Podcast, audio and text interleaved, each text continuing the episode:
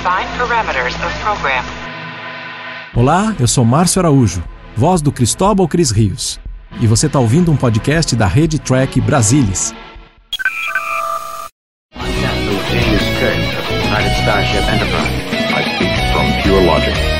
Make it so, number one. You cannot deny me, Cisco. coffee in that letter. Where no man has gone before.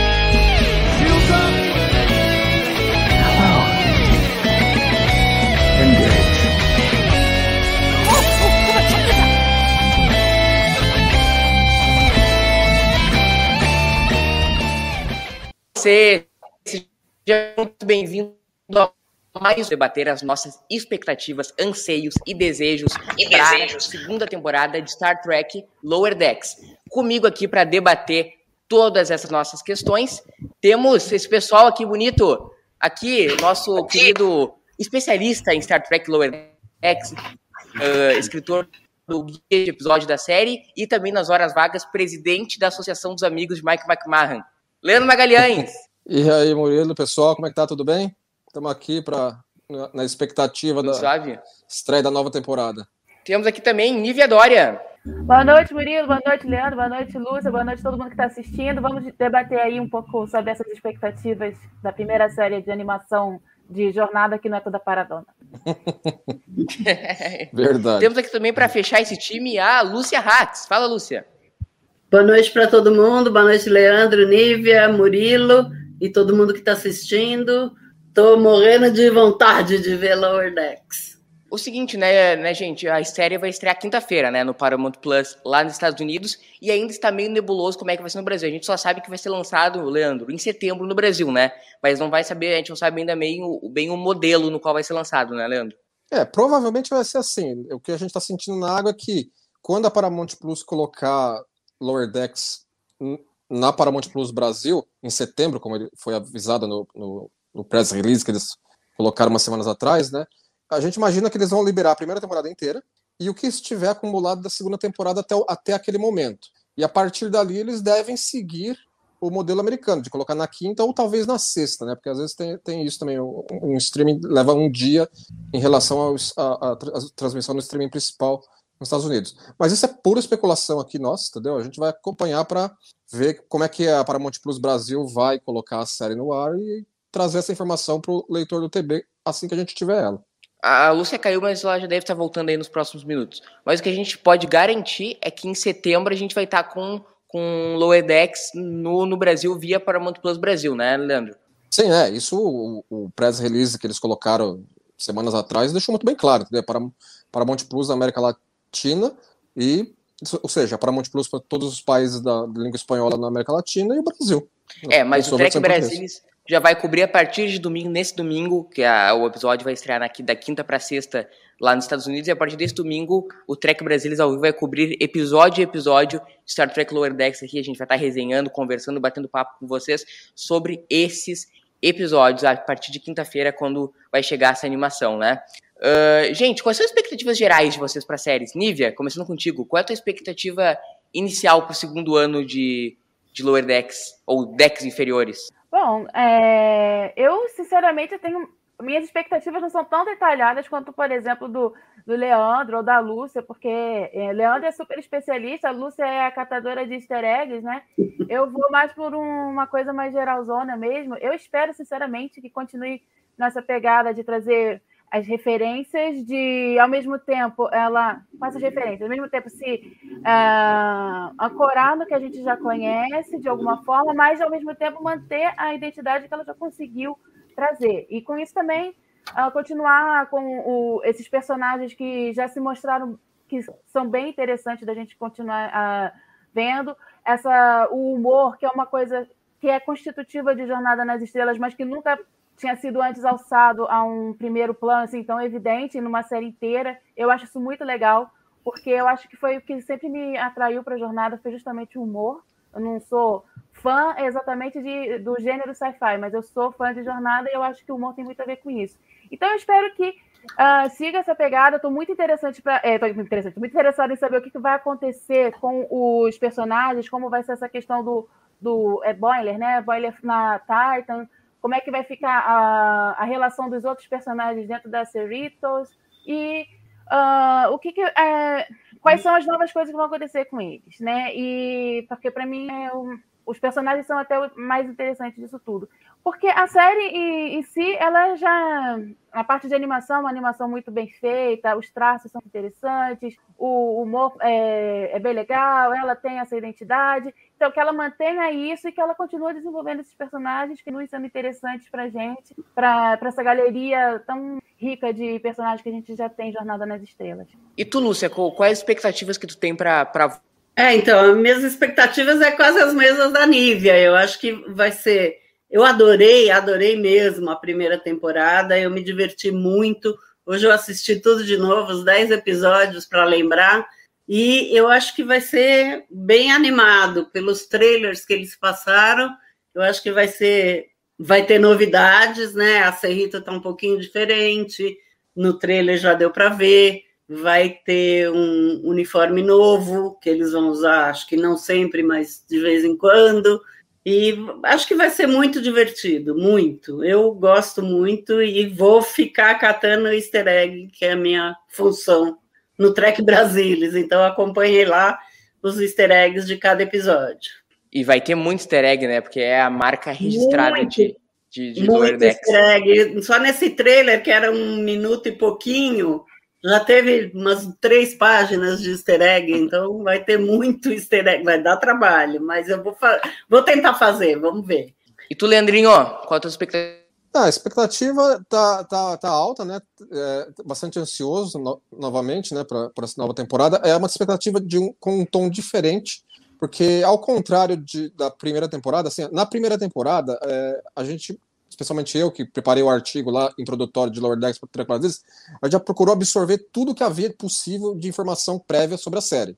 É, bastidores, trailers, tudo, tudo, tudo, tudo, todas as entrevistas, a gente pegou tudo para poder trazer essa informação para o leitor do Trek Brasileiros lá. Nessa segunda temporada, é, eu fiquei um pouco mais para trás, assim, de, de não querer pegar tanta informação prévia, embora eu sou totalmente é, is, é, é, como é que fala?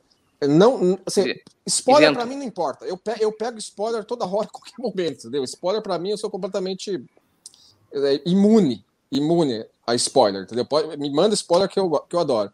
É, então, assim, não morre no final de Ericano, sabia? É, então, exatamente, entendeu? Lá se me falassem na, na, época da produção, quando eu tinha sete anos, não ia ter problema. E, então, assim, é, para essa segunda temporada eu não fui tanto atrás.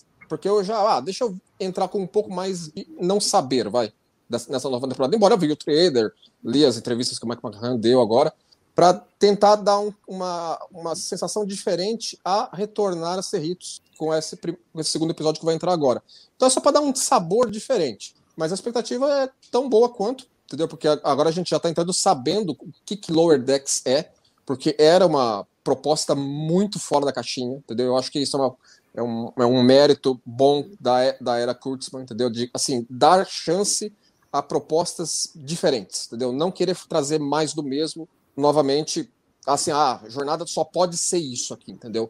E não pode ser mais nada além disso. Não, jornada pode ser muita coisa, é um universo muito amplo, muito rico e construído por muito tempo para querer se limitar a qualquer fórmula que, por mais sucesso que essas fórmulas tiveram no passado, e não as invalida enquanto fórmulas, eu acho que pode expandi-las, entendeu? E Lower Decks é, uma, é um, um caminho muito bem percorrido para esse formato que agora estamos tendo a segunda temporada dele.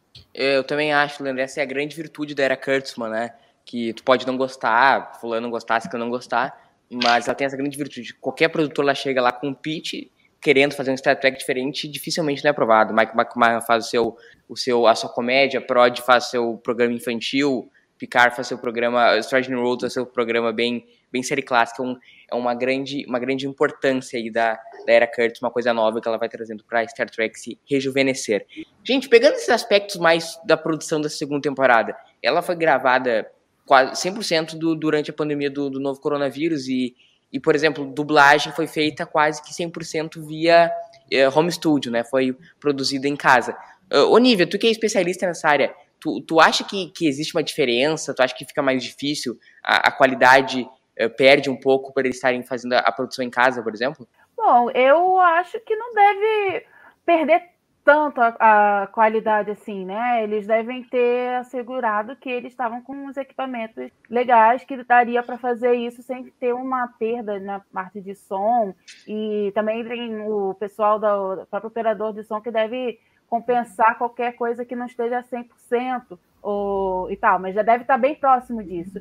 E assim, e ao mesmo tempo, porque eu vi assim até algumas entrevistas, o é, esqueci o nome dos atores, mas eles falando é, assim, ah, a gente não conseguiu gravar junto e tal, mas, por exemplo, a dublagem aqui no Brasil a gente grava separado, né? É, eu sei que é diferente de fazer voz original, né? Uh, aqui no Brasil a gente chama esse trabalho que eles estão fazendo lá em, em Lower Decks de voz original. Então, assim, eu sei que o trabalho de voz original e a dublagem em si são um pouco diferentes. Mas como a gente faz na dublagem separado, eu não vejo tanto problema. É claro que é meio chato você não ver a interação, mas ao mesmo tempo isso ajuda, a, potencializa a não ter tantos problemas técnicos na parte de som, né? Porque você não vai ter o, o, o equipamento do outro ou o outro acabar te atrapalhando se for um home studio que não vai ser tão, talvez, sofisticado quanto o estúdio normal, né? Aqueles estúdio normal, estúdio profissionalzão deles lá e tal.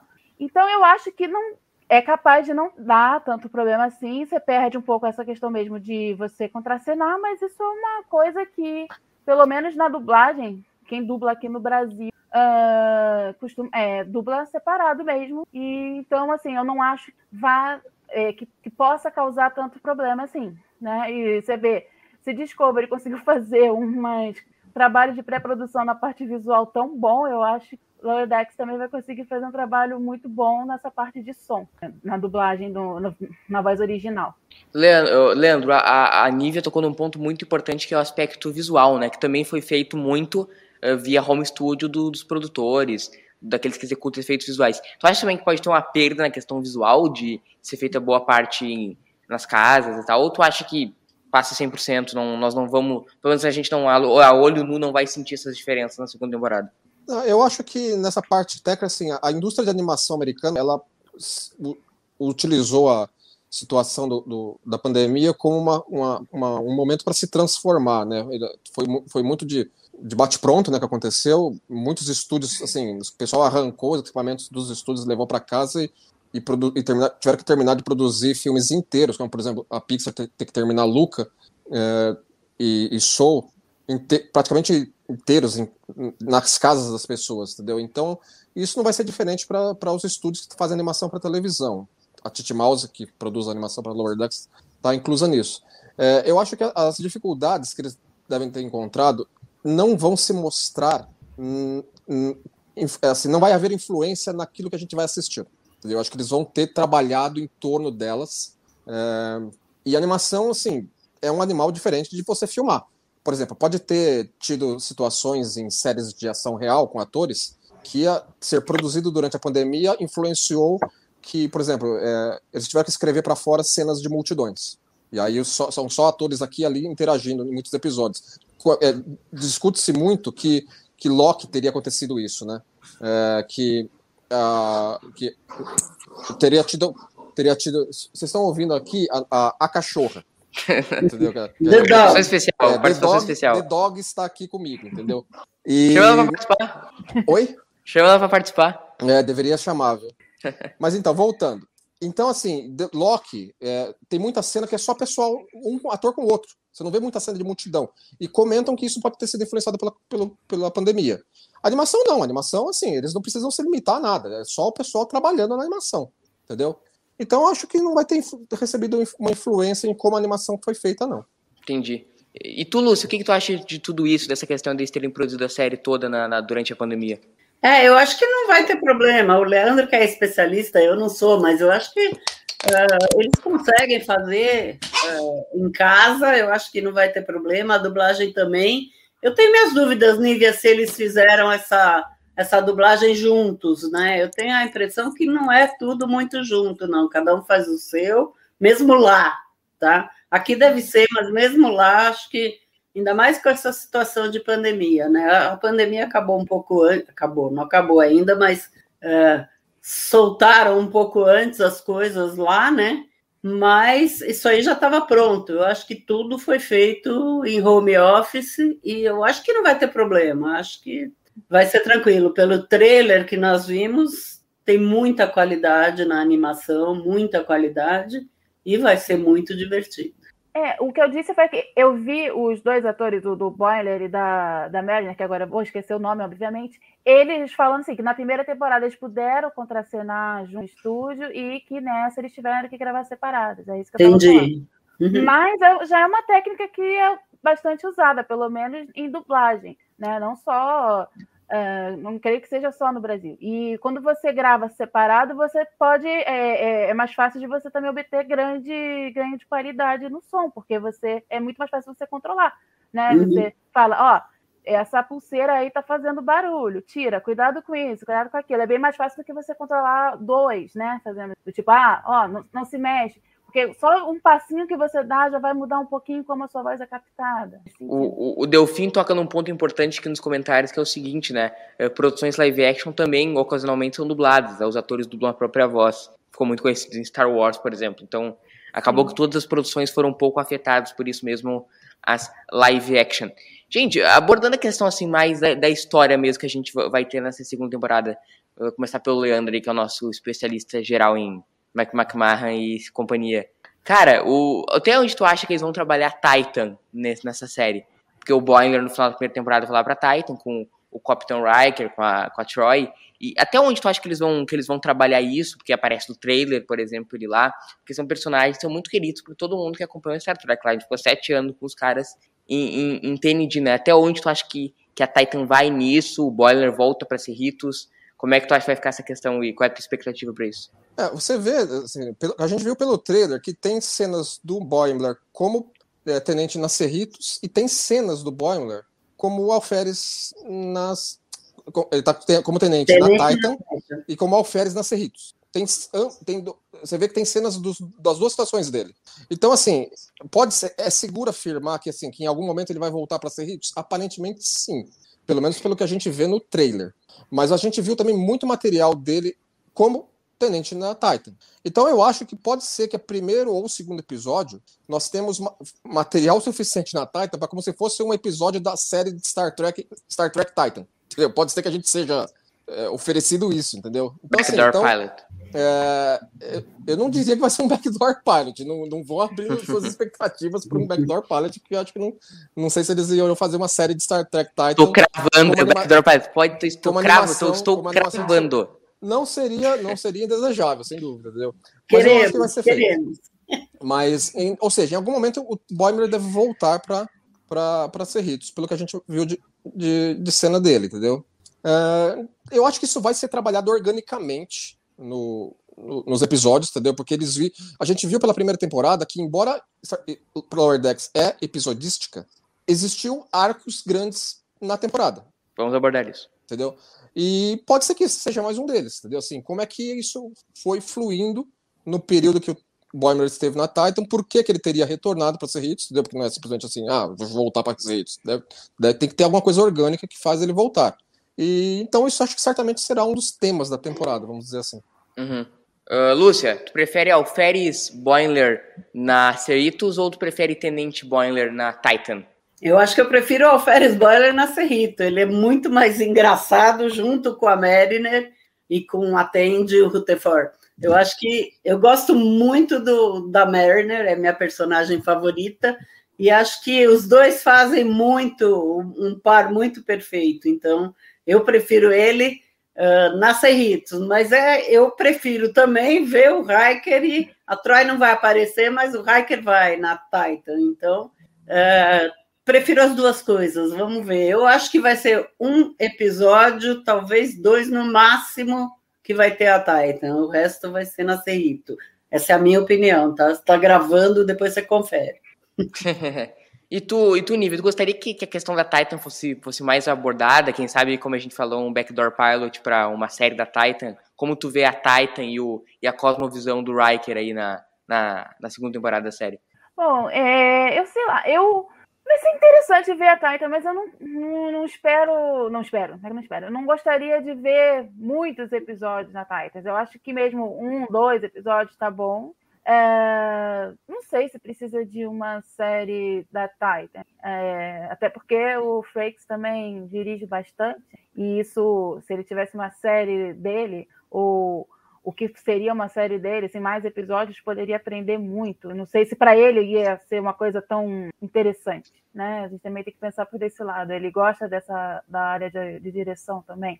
Uh, e assim, eu acho, é, eu quero, eu gosto do, do Boiler como o Alferes, mas eu acho que vai ser legal essa coisa dele ter saído é, para ir para aquela carreira que ele acha que quer, é, que quer ir, para aquela vida que ele acha que vai ser muito boa para ele, que ele está preparado, e aí ficar dando, é, ficar toda hora quebrando a cara e, e ao mesmo tempo também crescendo, porque isso vai fazer ele crescer, né? Ele, ele se acha muito sabedor das coisas, mas ele ainda é muito verdinho, né? Então vai ser bom para ele estar tá ali, encarar todas essas coisas e depois também vai ser legal ele voltar e como é que ele vai reconstruir a, todas as relações que ele deixou e do jeito que ele deixou também, né? Como é que foi ter saído sem hum, despedir direito e essa coisa toda. Eu acho que vai ser interessante isso. Uh, os dois lados, assim, eu acho que foi bom ele sair e vai ser bom ele voltar. E como é que vai ser essa volta? Como é que ele vai reconstruir isso, toda essa vida dele na Cerrito? Pra, só para fechar essa questão aí da, da Titan, Leandro Magalhães aprova um backdoor pilot nesses dois primeiros episódios? Não, não insiste demais em backdoor pilot de Titan, daqui a pouco aparece no Twitter. Trek Brasilis avisa que a série já, já, vai, já vai aparecer os malucos no Twitter já. É, não, Trek Brasilis crava que backdoor pilot. mas, mas, chamar o Bad Brasilis pra. É, para no, pra nos auto, auto referenciar. É, isso aí. Mas não, só pra fechar, sério, Leandro, tu, tu quer ver bastante da Titan nesse, nesse segundo ano? Não, ou tu acha que, que já podemos matar Eu acho que o que vai aparecer deve ser o suficiente. Entendeu? Acho que vai, vai dar o sabor do, do Hiker na Titan, como a gente teve na, no, no último episódio da, da temporada anterior, e acho que vai dar para brincar nessa, nessa caixinha de areia aí bem, mas a série ainda é Lower Decks deve continuar com, focando nos personagens dela, embora deve se sentir livre para trazer todos os personagens legados que encaixarem na, nas tramas. Lúcia, um, um dos calcanhares de Aquiles do primeiro ano foi talvez que a que atende do, dos quatro personagens principais foi a, a, menos trabalhada dos quatro. Ela talvez foi a que teve. Acabou a única que não teve um arco próprio. Tu, tu acha que nessa segunda temporada uh, ela pode ser mais desenvolvida? Porque na, acabou que na primeira ela ficou bem, bem precarizada a, a, o desenvolvimento de personagem dela. Tu acha que agora vai? É, eu acho que, que deviam, tá? E, não, e mudar um pouquinho os pares, né? Porque é sempre Boimler e Mariner, uh, Tandy e Rutherford. Então, uh, eu acho que deviam mudar esses parzinhos assim, botar a Mariner para atuar mais com a Tandy, botar o Boimler para atuar com o Rutherford. E eu acho que seria legal se a Tandy tivesse uma história mais é, no, no, no, na enfermaria, né? Na, no, ela é auxiliar da, da doutora, né? A doutora Gata, esqueci o nome dela agora. E Tana. é isso, doutora Tana. E acho que seria legal. Eu acho que essa, essa parte de, de enfermaria é interessante ser abordada e vai ser engraçado. Aqui, só para ver que aqui, aqui Trek Brasil chipa Rutherford com Tende, né? Só para é. deixar claro como editorial isso do, do, do Trek Brasil, que a gente, a gente chipa. O, o, Leandro, tu chipa Rutherford com Tende? Tu acha que isso vai estar no desenvolvimento dela na segunda temporada? Eu, eu acho que eles colocam pitadinhas disso, né, nos episódios, né? Acho que ficou, principalmente no, no, no que eles estão lá no holodeck com, com o Badge, né? Entendeu? Tem, tem sons disso ali, aqui e ali, entendeu? Mas assim, mas não é algo que eles quiseram que tirasse o oxigênio da sala, entendeu? Em relação a, aos dois. Aos dois. Mas, mas eu acho que é, isso que a Lúcia falou é interessante, entendeu? Eu acho que pode haver uma variação maior dos casais, entendeu? das duplas, vai. E, e, acho que quando os quatro estão juntos, como por exemplo, né, teve, teve episódio que eles trabalharam bem juntos, né? Assim, estavam os quatro, né? Na parte de um julgamento lá em, em Veritas, por exemplo, entendeu? Eu acho que ele, eles vão bem, entendeu? Os quatro juntos também. Então acho que acho que situações que, que aproveitam o dinamismo do grupo enquanto um todo, eu acho que é legal. Nívia, complementa aí o que, que eles falaram, tu, tu espera, o que, que tu espera da Tende para esse segundo ano? Bom, eu gosto muito da Tende, né? Então eu, eu, quero ver mais dela. E sim, eu chipo ela com o outro lá, com o Rutherford.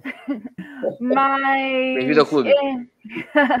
Mas assim, é... eu também acho que seria bom é... mais interação até para com outros personagens. Para ela mesma também, né? Ela na. Mesmo, é, vai ser legal ela na enfermaria, sim, mas ela mais com o com outros personagens, não só com. Ela também já teve várias cenas, é, teve algumas cenas com a Melanie, vai ser legal aprofundar um pouco mais isso, é, ela uh, interagir com outros, essa questão toda do, do Rutherford agora ter que é, não ter perdido a memória e ter que uh, reconstruir o, a relação deles, isso tudo vai ser bem interessante. Então, eu acho que tem espaço e tem que desenvolver mais ela, tem que trazer mais dela. Né? Não dá para ficar só se ancorando na Marilyn e no Boiler, que são legais, mas tem que aproveitar o tempo que ele não tiver na Cerritos para também mudar um pouquinho as peças ali e fazer elas se, se moverem um pouco diferente. Eu, então, isso inclusive com a Tende, né? É, é isso que eu espero. Eu espero que, que desenvolvam mais ela e com relação a outros lugares e a outros personagens. Perfeito, Nívia. Uh, só para a gente finalizar essa questão do desenvolvimento de personagens, a gente viu o nosso querido chefe de segurança Shax no trailer da segunda temporada, né? Ele que morreu. Né? Qual foi o episódio que ele morreu na primeira temporada? Foi no último? No foi no último episódio, foi. Não, inclusive foi um episódio fenomenal. É, ele explodiu junto com a nave dos Isso, teve dois episódios que foram muito especiais na primeira temporada. Esse e aquele dos filmes no holodeck. Para mim são os especiais e esse foi um episódio também muito bonito que ele acabou morrendo. Mas, Lúcia, o fato é que ele aparece na segunda temporada, no trailer. Ele volta ou ele não volta? Me, me responda. Eu acho que ele não volta, eu acho que vai ser uma lembrança de alguém e aparecem os dois juntos. E eu acho que a parte mais engraçada dessa segunda temporada vai ser o, novo chefe de segurança, que é o Tenente Cation, que é um tamariano. Então, você imagina alguém falando dentro com a tripulação em metáforas como falava o Darmok no, no episódio, né? O Darmok, não, o, o Danton, né? Era o nome do capitão, no episódio Darmok de A Nova Geração. Eu acho que esse, essa vai ser a coisa mais engraçada uh, da Cerritos. O que o Mike McMahon falou é que ele vai aprendendo aos poucos durante a temporada a se comunicar melhor. Mas eu acho no trailer tem uma frase dele falando logo que ele chega na, na ponte, né? falando com a capitão que você rola de rir. Ele fala uma coisa que não tem nada a ver, uma, uma maçã, qualquer coisa. Então, eu acho que eu, eu não acho que o Shax vai voltar. Eu acho que uh, vai ser um, uma lembrança de alguém uh, com aquele pandro, pandroniano, né? Uh, fazendo, sei lá, acho que ele está fazendo ginástica. Não entendi muito bem o que, que era aquilo, mas e aparecem os dois juntos, né? O, o Shax e o Tenente Caixon. Então, não acho que ele vai voltar, não. Acho que é uma lembrança de alguém, um, uma coisa assim diferente. E tu, Leandrinho, tu acha que a gente, tem, a gente pode ter alguma esperança? Talvez não, ver não, ele acho, e o nosso e o nosso amigo aí da Armoc 2.0 trabalhando juntos? É, eu acho que vai ser alguma situação que, que, é, que é, como a Lúcia falou, entendeu? alguma lembrança, alguma situação muito específica que justifica aquele frame da, do, do trailer, né? Eu acho que aquilo não foi colocado por acaso no trailer, porque nada naquele trailer é colocado por acaso, nem uhum. trailer, nada é colocado por acaso. Foi, foi para gerar zoom, zoom, zoom do fandom mesmo, para ver o pessoal, ah, olha ali, ó, que, que, é aquilo que tá acontecendo ali, entendeu? Então eu acho que eles estão usando essa aparição do Shax em algum momento na segunda temporada como um, um catalisador de conversa do fandom. Hein? Também acho. O que, que tu espera do, do, novo oficial de segurança, Nívia, fazendo aí metáforas com a tripulação da Cerritos? Eu espero que seja bastante divertido, né? Porque, imagina, é, se em qualquer posição já, deve, já é bem complicado você ter alguém que fale por metáfora e ninguém entende, imagina a segurança. Ele talvez é, dizendo que ah, você não pode fazer isso, não pode fazer aquilo, mas através de metáfora e você não entendendo o que ele está querendo te dizer, e você fazendo ao contrário, e aí ele acabando te prendendo, qualquer coisa do tipo. Eu acho que pode render muita coisa legal e, sei lá, eu acho que vai ser um dos pontos mais interessantes do que tiver de novo, né? Assim, do, de personagens novos. Eu, eu achei muito acertada essa, é, essa ideia por causa, até por causa do potencial de humor que tem um personagem desse nessa posição, né? Ô, ô Leandro, an analisando a segunda temporada em retrospectiva, é o que a gente teve na, na primeira, né? Uh, tu acha que, a gente, que, que o formato de Lower Decks, tanto como foi na primeira, como vai ser na segunda, ele tem aí capacidade de colaborar com a mitologia, com o universo de Star Trek? Tu acha que a gente vai sair com, com um canon mais enriquecido após esse segundo ano? Eu acredito que sim, entendeu? Eu acho que eu, uma das coisas que é, Lower Decks faz é trabalhar adicionalmente elementos pequenos que foram vistos no cano anterior de jornada, na mitologia já pré-existente. Entendeu? Ah, o pessoal fala assim: ah, tem, tem muita referência, isso é muito fanservice, entendeu? Como falando como se fanservice fosse necessariamente um negócio ruim, entendeu? Que eu discordo, conceitualmente falando. Eu acho que se tem uma série que pode fazer valer da, de tudo na mitologia de 55 anos que foi escrita Jornada das Estrelas é Lower Decks, e ela pega e trabalha isso muito a seu favor. Então, um negócio esquecível de um episódio qualquer da nova geração, que eram os Packlets, agora são uma, uma espécie que está sendo mais trabalhada. Entendeu? Ou seja, você está adicionando elementos a um elemento pequeno que você quase não lembrava lá atrás e está tornando a, a, mitologia mais rica. Entendeu? Tá, tá fazendo adiciona, adições próprias, entendeu? Como, por exemplo, o, a espécie que, eles, que a Cerritos fez segundo contato no, num dos primeiros episódios da primeira temporada, aquele pessoal daqueles, daqueles cristais lá, entendeu? Mas está adicionando elementos a, a, novos em coisas já existentes. E isso só enriquece o, o, o, o já rico canon de jornada. O que vai dar muito trabalho para a Lúcia, né, Lúcia? Com os easter eggs. a gente vai ter uma, uma enxurrada de edições ao canon nesse segundo ano, né, Lúcia? É, nem me fale, vai dar muito trabalho mesmo. Só os, os, convidados, quer dizer, só no trailer nós já vimos quatro convidados, né? O Jeffrey Combs, que foi sensacional, ele é o computador mal, maldoso, o Evil Computer, né? O, o Tom Paris, o Robert. Vamos abordar, vamos abordar. McNeil, né? E falando num prato, quer dizer, uma coisa muito engraçada e na verdade, vão fazer de verdade o prato, então achei sensacional. O Jonathan Frakes, que a gente, claro, que quer ver, o Riker, né?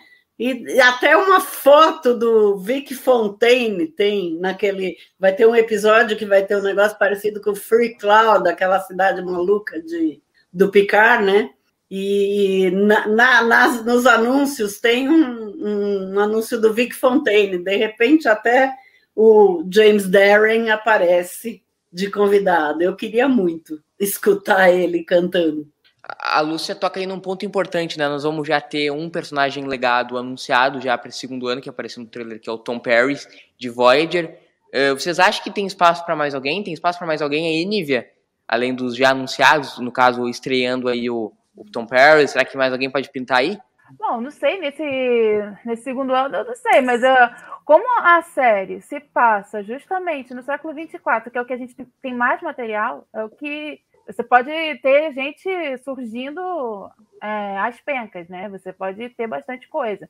É, se vai rolar nessa temporada, eu não sei. Também, às vezes, uh, só entupir de coisa e não fazer funcionar bem também não dá. Né? O que eles apresentaram até aqui está bem divertido. Então, é, se for enriquecer, sim, mas é, eu não sei. Vamos ver como é que vai ser. Uh, mas, que cabe, cabe, né? Por causa da questão temporal. Mas eu espero que seja. É, mas não sei, não sei. Vamos ver como é que vai ser o direcionamento, né? Porque também não adianta, como eu falei, não adianta você tacar a gente lá só para fazer, para todo mundo ficar feliz. É claro que tem é, essa questão do que o, que o Leandro falou, ah, que muita gente reclama de fanservice. Não, eu não acho que até agora teve que tudo que foi mostrado foi só fanservice, mas também tem que cuidar para não acabar não acontecendo isso. Então, eu espero que apareça mais gente, mas que apareça fazendo algum sentido, ou então, assim, né? Tipo, fazendo essa. O, o Jeffrey Combs fazendo o computador malvado, um prato um personagem, alguma coisinha assim, eu acho legal, que ajuda a enriquecer e ajuda na nossa nostalgia, assim, mas uh, vamos ver, vamos ver o que, eles fazem e se vai cabendo, né? Até agora, tudo que mostrou tá, tá bem legal e tá criando expectativa. Lando, lá no primeiro ano a gente visitou lá o planeta de, de Aura Rubra, né? Inclusive marcando um episódio muito, muito bacana do primeiro ano. Você acha que a gente pode aí ver povos, coisas da série clássica e de, outro, e de outros contextos Star Trek no segundo ano. O Mike McMahon, ele é um grande tracker, né? Tenho certeza que ele vai querer nos surpreender dessa forma, né? Não, não, sem dúvida. Eu acho que elementos aqui ali do, da mitologia como um todo vão aparecer. É, personagens legados, como, como a Nívia estava falando assim, eles devem aparecer, mas de uma maneira orgânica, não pode ser gratuita. E, e complementando isso, entendeu? assim, o Mike McCann comentou num, numa entrevista recente que existe lá na, na produção de como um todo de Star Trek nesse momento algo que o Kurtzman criou. E assim a gente tem que lembrar que o Kurtzman assim todo mundo fala ah, do Kurtzman, do Kurtzman. Mas o Kurtzman ele é um produtor de observar a coisa a 30 mil pés ele está ele tá ali como um todo. E os showrunners individuais tocam os seus shows. Então eles fazem reuniões dos showrunners para que todo mundo esteja na mesma página em relação a canon de jornada. Cada série é contida em si mesmo, entendeu? Tem suas, suas tramas, seus personagens e tal. Mas para evitar atritos que assim, ó, eu, eu, usei um personagem aqui e agora, eu, mas eu ia usar também e tal. Então o Mike McCarran, por exemplo, ele comentou que eles tiraram um personagem legado que eles iam usar na segunda temporada do Lord Dex, porque pode, pode, pode ser que precisaria dele. Será que é aí? Pode ser. Entendeu? Seria um caso, seria um caso assim. Então, assim, então, no mínimo, eles falam assim, ó, a gente vai usar a Johnny de tal, tal forma. Ah, então, então se você for usar assim, você, você só pode usar de tal, tal forma para poder ficar coeso. Ou seja, eles se falam nesse aspecto. Entendeu? O Mark McCann deixou isso muito bem claro. E tanto é que eles tiveram que fazer um ajuste na segunda temporada. Ele não falou que o personagem legado é. Falou, provavelmente deve ser de Voyager, porque Prodigy está muito, tá muito conectada à Voyager. Então, assim, então você vê que existe uma, uma, uma coisa coesa lá sobre o quando e como colocar o quê. Entendeu? Não é jogado. E eu acho que isso é muito, muito positivo, entendeu? Mostra que, assim, eles têm um plano lá e estão ficando por ele. Não, e eu acho que tu toca num ponto importante que é da ligação de Vord com Prod, porque é o seguinte, né? Das séries da, da era Berman, um, ali, a TNG a gente teve os filmes, nós temos Picard, que é uma, uma sequel, nós sabemos bem o futuro deles. Uh, Voyager está intimamente ligado à Prod, né? Com a Janeway. A gente tem a Seven of Nine lá no, no Picard.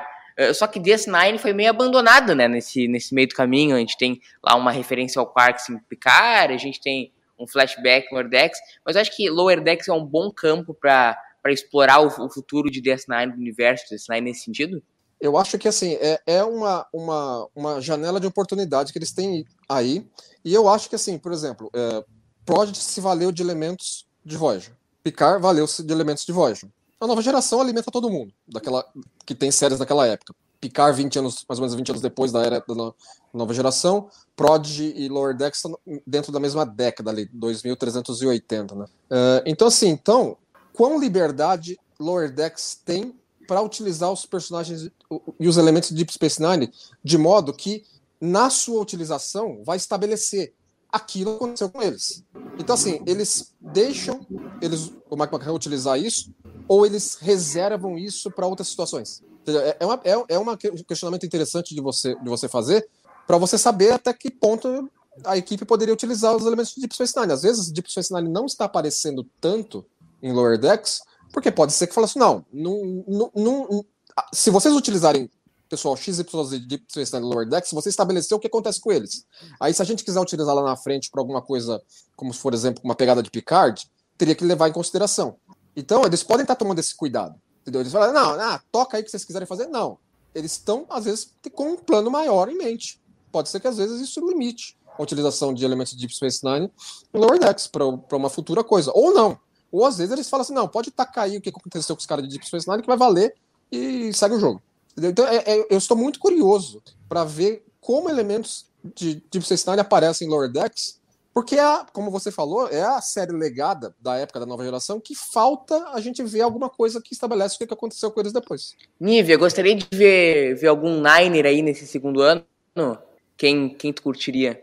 Olha, se talvez fosse alguma outra série, talvez eu te, é, ficaria com um pouco mais de receio, porque Claro, é, claro que se aparecer na, em Lower Decks, a gente vai ter uma ideia do que aconteceu com o pessoal. Mas eu não acho que Lower Decks vai usar de uma maneira displicente. Não usou ninguém ainda de uma maneira muito displicente. Brinca com eles, ah, pega os aspectos que podem ser ah, aproveitados para humor, mas não, não ridiculariza, não, não, não acaba com o personagem de uma maneira assim, não usa ele de uma maneira que ele não seria usado, que não poderia ser usado, uma, sabe?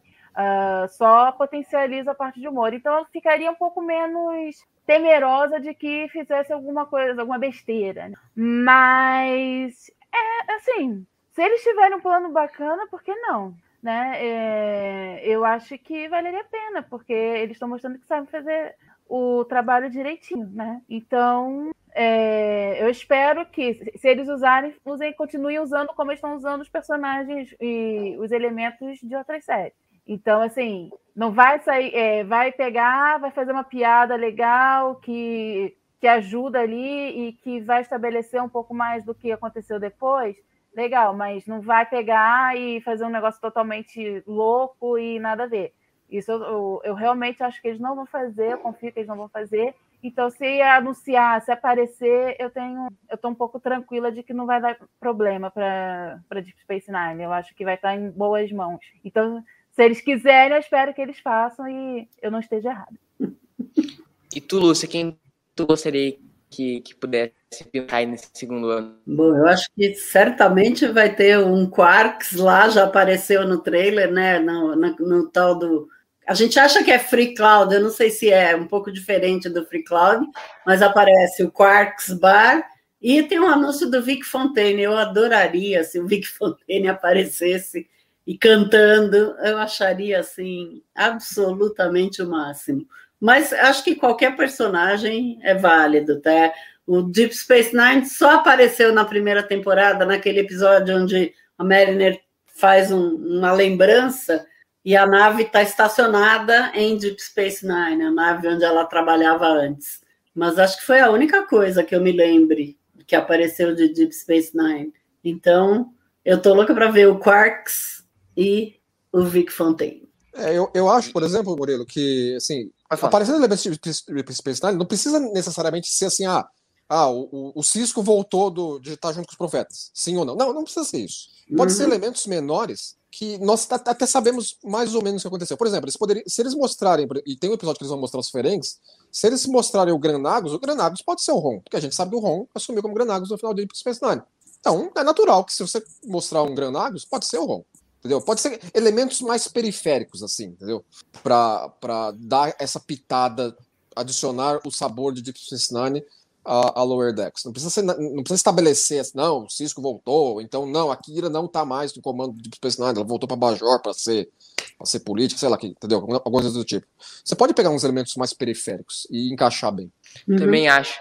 E, e, e, assim, gente, vocês acham que Lower Decks ele, ele faz uma coisa que não é muito comum no, nos dias de hoje, em termos de como se faz televisão, né? Ele, ele trouxe de novo o formato episódico para Star Trek, a gente tinha tido já Discovery, que era um formato serializado, a gente teve a gente teve uh, Picard, que era serializado, a gente já vinha de Enterprise, que tinha a última série lançada, que também ali do, do terceiro ano pro final era completamente serializado já. Uh, vocês acham que, que Lower, Leandro, tu acha que Lower Decks uh, provou que ainda dá para se fazer serializar, fazer episódico, né? Ou tu acha que fica um, um pouco deslocado? Porque porque às vezes a gente fica ali uns episódios meio meio filler assim não acaba as coisas um pouco às vezes não acontecendo num episódio ou outro ou acho que não que que Lordeck está provando que em 2021 a gente ainda consegue fazer série serializar série episódica de alta qualidade eu acho que o formato episodístico de Lower Decks mostra que existe espaço para uma série episodística, especialmente em Jornada das Estrelas. E a gente tem que considerar que o, o, o, o formato episodístico de Lower Decks e o formato episodístico de que Stranger Worlds vai ter, por exemplo, são formatos episódicos diferentes da era Berman, que era uma situação diferente que eles iam escrevendo à medida que a série ia sendo produzida. Lower Decks, e especialmente por Lower Decks ser animação, a temporada é inteira escrita, inteira, para daí começar a ser produzida a animação. Então, uhum apesar de ser episodística, eles têm tudo escrito já. E não era assim que era produzido televisão episodística para Jornada das Estrelas. Entendeu? É, é, é, às vezes eles iam escrevendo os episódios enquanto a temporada estava indo ao ar. Então, às vezes, eles começavam uma temporada sem saber onde ela, onde ela ia exatamente terminar. Eles podiam mudar durante a produção, tudo.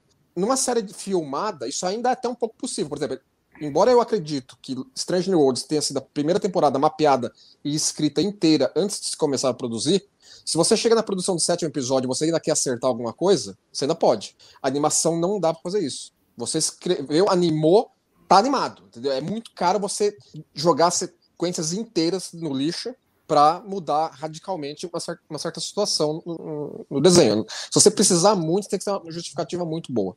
Então, é, um, é uma situação episodística, mas com uma, uma robustez de ser trabalhada como se fosse uma série serializada. Entendeu? E acho que isso reforça e expande as qualidades de uma situação para episódios episodísticos, para episódios isolados em si.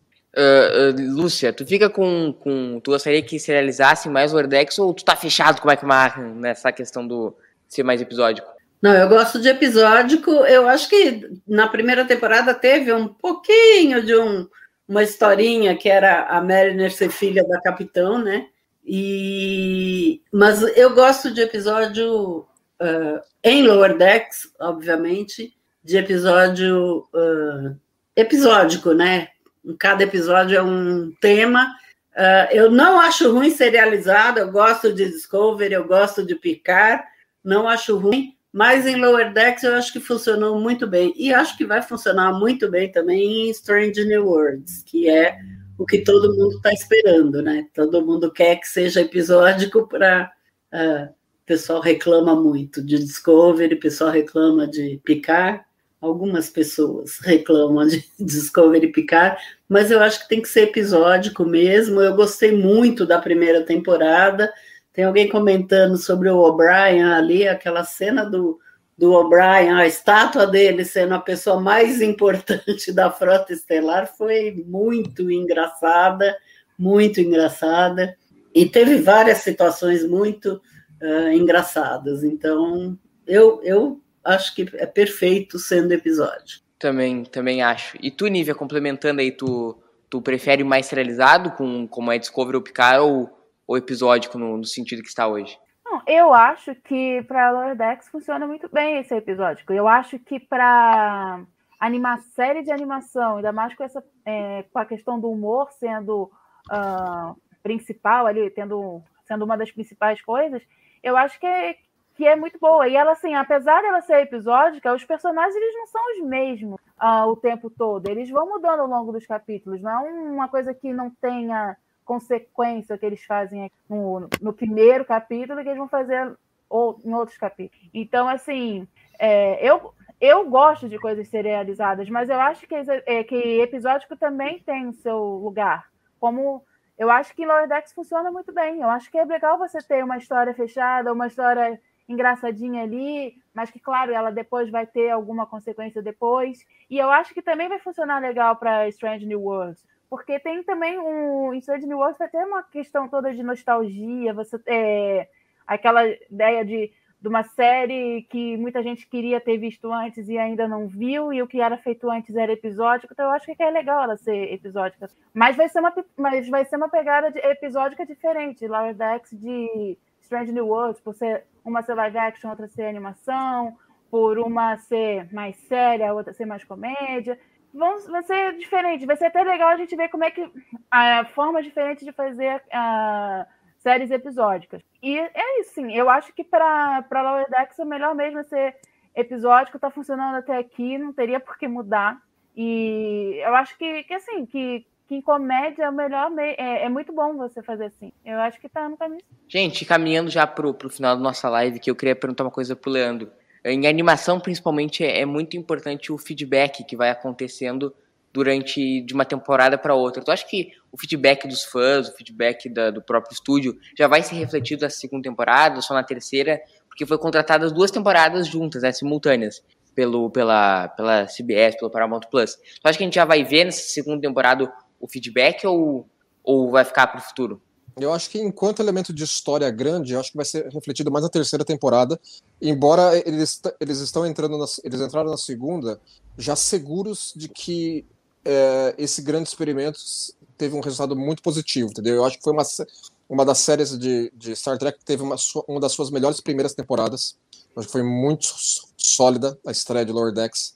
É, foi uma das séries, especialmente dessa era que assim, tava todo mundo meio cético sobre o que, que é que ia sair, e muita gente se surpreendeu. Eu acho que a, a uma certa baixa expectativa gerada na, antes da primeira temporada é, é, trabalhou em favor da, de Lower Decks, entendeu? Eu já comentei isso antes, assim, você vê muito no fandom de pessoal, assim, não é pouca gente, é muita gente que comenta assim no Reddit, no Twitter, nos fóruns, assim, é, eu tava, me falaram que essa série ia ser uma merda, mas aí eu vi e adorei. Assim, e tem muita gente que tem essa reação, dá essa, esse testemunho. E isso mostra que é, é uma série que começou muito bem, sabendo muito bem o que ela é. E isso eu acho que vai ser refletido mais na segunda temporada e certamente na terceira, porque o Mike McCann já comentou que assim, eles vão começar a expandir aquilo que a gente entende por Lower Decks.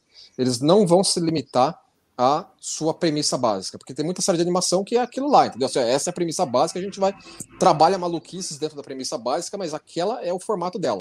E assim segue. Lower Decks não se limita a isso. O último episódio da primeira temporada já demonstrou que eles não se preocupam demais em. Assim, não, se a gente precisar chutar o pé na porta para aumentar o diferencial o status quo da série, a gente vai.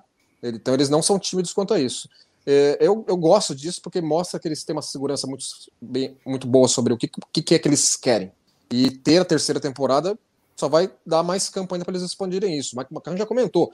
Por ele, ele fazia dezenas de temporadas de Lower Decks, fazia filme de Lower Decks, falou assim: ó, a gente tem um espaço aí de cinco anos, mais ou menos, entre começo do Lower Decks e o que acontece nos eventos que Picard narra, nós vamos fazer uso deles na sua plenitude. É, também acho que, que eles vão, vão caindo para esse, esse lado, até porque eu acho que Lower Decks, como tu citaste, foi o foi a primeira a única série até agora da era Kurtzman que do começo ao fim do que a gente já viu dela realmente sabe o que quer, né?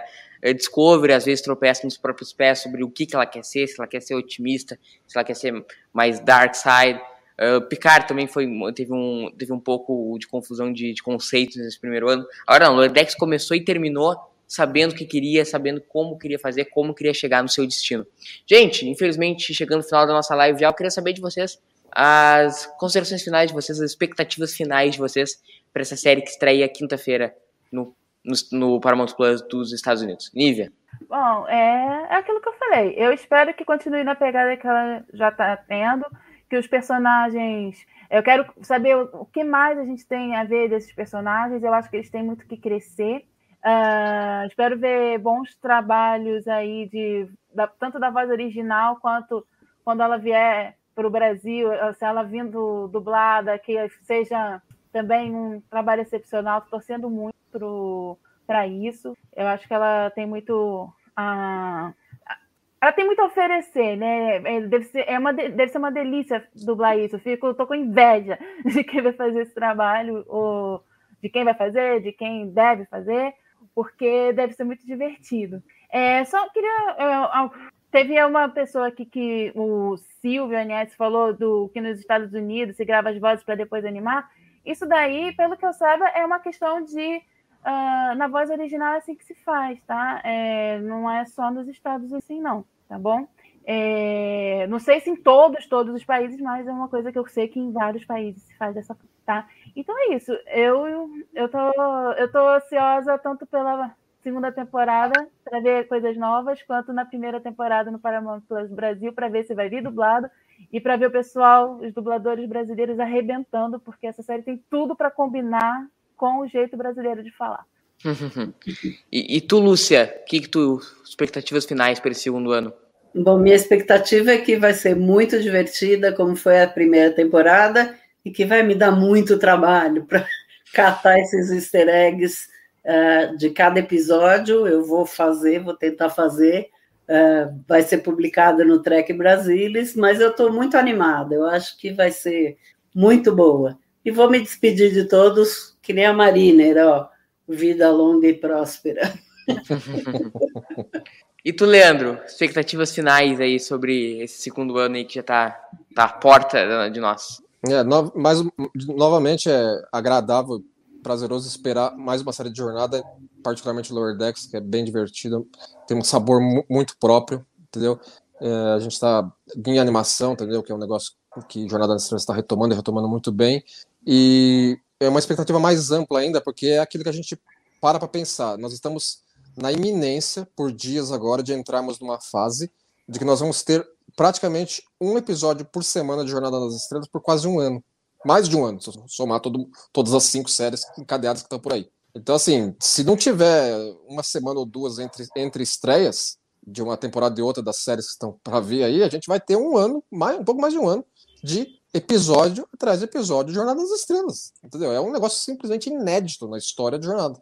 Realmente vai ser fantástico. Durante esse ano todo, você vai ver aqui no Trek Brasilis, Trek Brasilis ao vivo, todo domingo, debatendo uh, o seu episódio novo de Star Trek, começando já por domingo que vem, uh, sobre a estreia de Lower Decks, que vai estrear na quinta para sexta, né, Leandro? Isso, entendeu? Quinta para sexta vai lá para Não, de é quarta, quarta, quarta para quinta. quinta. Na quinta quarta estreia. Quarta para quinta. É liberado Beleza. na manhãzinha de quinta na Paramount Plus americana. Americana e. Quinta, é. Isso. E então, já nesse domingo, Leandro, tu vai estar, né? Tu e a Lúcia sim, vão estar no, no Trek Brasileiro ao vivo. Nesse domingo, já que vem, pra gente discutir o primeiro episódio da segunda temporada de Star Trek Lower Decks. E aí, tocaremos até o fim dos tempos, debatendo os episódios inéditos de Lower Decks. Aqui também, antes da gente terminar, gente, uh, tá passando aqui embaixo o comercialzinho da coleção Trek Brasil, você pode assinar no site do, do Trek Brasilis, lá, um livro de Star Trek todo mês na sua casa, assine lá, a Lúcia fazendo Olá. o nosso merchan. Então, tem todo Lower mês, Decks, ó, gente. Lower Decks. É, tema todo atual. mês, tema atual, certamente. E vale a pena um tema, um tema atual, um, um, livro de Star Trek toda semana, todo mês, na sua casa. Assina lá, é legal, é barato e você vai curtir. Obrigado, Nívia. Obrigada aí, Murilo. Valeu. Valeu todo mundo. Vida Obrigado, longa. Lúcia. Vida longa e próspera, gente. Obrigada a, a você, Leandro, pela. pela... Valeu, Leandro. Pela Falou, live. meu pessoal. Obrigado a todos aí. Vamos estar mais novamente aí e acompanhar todo o TB ao vivo. Muito obrigado pela audiência, pessoal. Esse conteúdo vai estar no feed de podcast da Rede Trek Brasilis. Grande abraço, até semana que vem e tchau.